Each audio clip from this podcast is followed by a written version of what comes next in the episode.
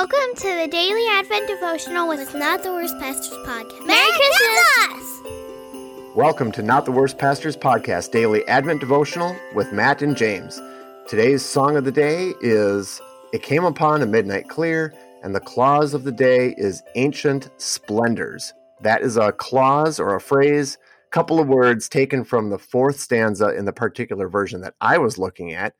Actually, that's from the Methodist hymnal and I know it's not that yeah. way in other renditions of it. You'll bring that up in just a little bit. So, ancient splendors. It took a little bit of work to try to figure out what are what are these ancient splendors. So I looked at the surrounding context, which is the right way to look at things, I think. And mm-hmm. I think that the ancient splendors are referring to prophecies. So you kind of look back and you go, ah, those words of God. So the prophets speak, this is the word mm-hmm. of the Lord. Uh, God says, whatever. And then the next things that come out of that prophet's mouth are what God wants the prophet to say. And so the ancient splendors are prophecies, and I'm looking at them as kind of being strewn about. Like here are the prophecies. They're scattered. They're uh, they're for all these different people groups, and that's what I think the ancient splendors are. But I'm going to ask you, Matt, what does that other version have for ancient splendors? Or they don't even they don't even go that route at all. No. No it's interesting i mean it's almost completely changed. It's uh johnny mathis and uh, it says here when the new heavens and earth shall own the prince of peace their king. So it doesn't even well the line before it says one with the ever circling years shall come the time foretold okay but then it's it's interesting. It's like he changed these two parts of this last uh, stanza. Yep. It says, and then when the new heavens and earth shall own the Prince of Peace, right. their king. So he kept that rhyming word, so, the king. But yeah, so I think it's difficult to know sometimes what to do with these weird phrases in hymns that come from tradition or maybe from maybe deeper parts of scripture that we don't talk about very often mm-hmm. and to think about um, its ancient splendors might be just they, it would miss a whole audience of people that are listening to this. Yeah, from the secular realm, I guess. Yeah. So.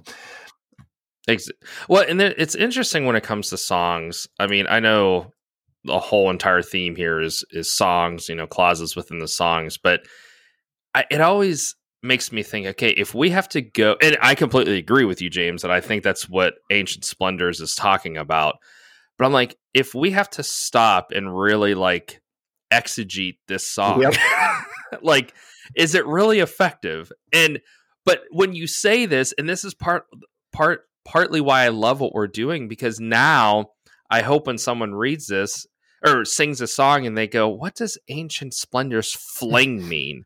like what does that so i hope oh yes it's all the prophecies that we see throughout the whole old testament and you know and how po- much how powerful that is and how it shows God's love and that he he keeps his promises and how orderly our God is and all of that. But it's just a side note. It's just interesting to me. I'm like, we have to go that far out of the way okay. to figure it so out. So a couple of things here. One is the word fling doesn't make God sound orderly, but the fling word I think is mm. referring to the fact that it is everywhere. It's like, you know, it's out to the the furthest reaches of the earth and that's not referring to like yeah. a flippant sort of oh i'm just going to speak my word over here speak my word over there or you know move yeah. this way move that way. So i think it's about the the all encompassingness of the prophecy. Yeah.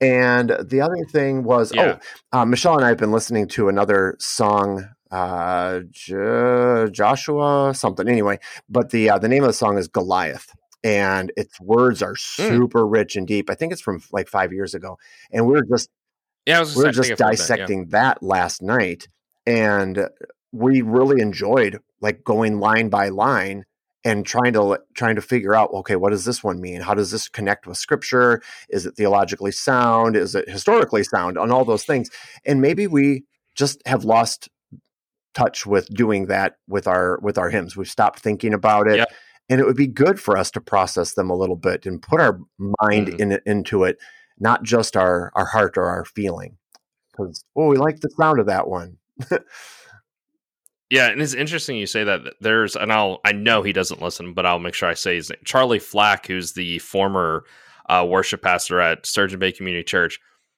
He was so good at that, and I'm sure he's still good at that. But I would go in his office, and he would have a commentary out. I said, "What are you doing?" He's like, "Oh, there's a new song out. I want to make sure it's it's biblically sound." And I mean, he would go word by word, and I really Nice. respect that because you know, like you said, how often, oh, it's always about style. Oh, I love this style. I love this, you know.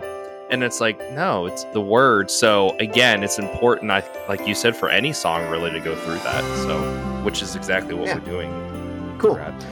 All right. Well, I think that'll do it for today. So, everybody, thank you for joining us today for our daily Advent devotional. We'll see you back here tomorrow.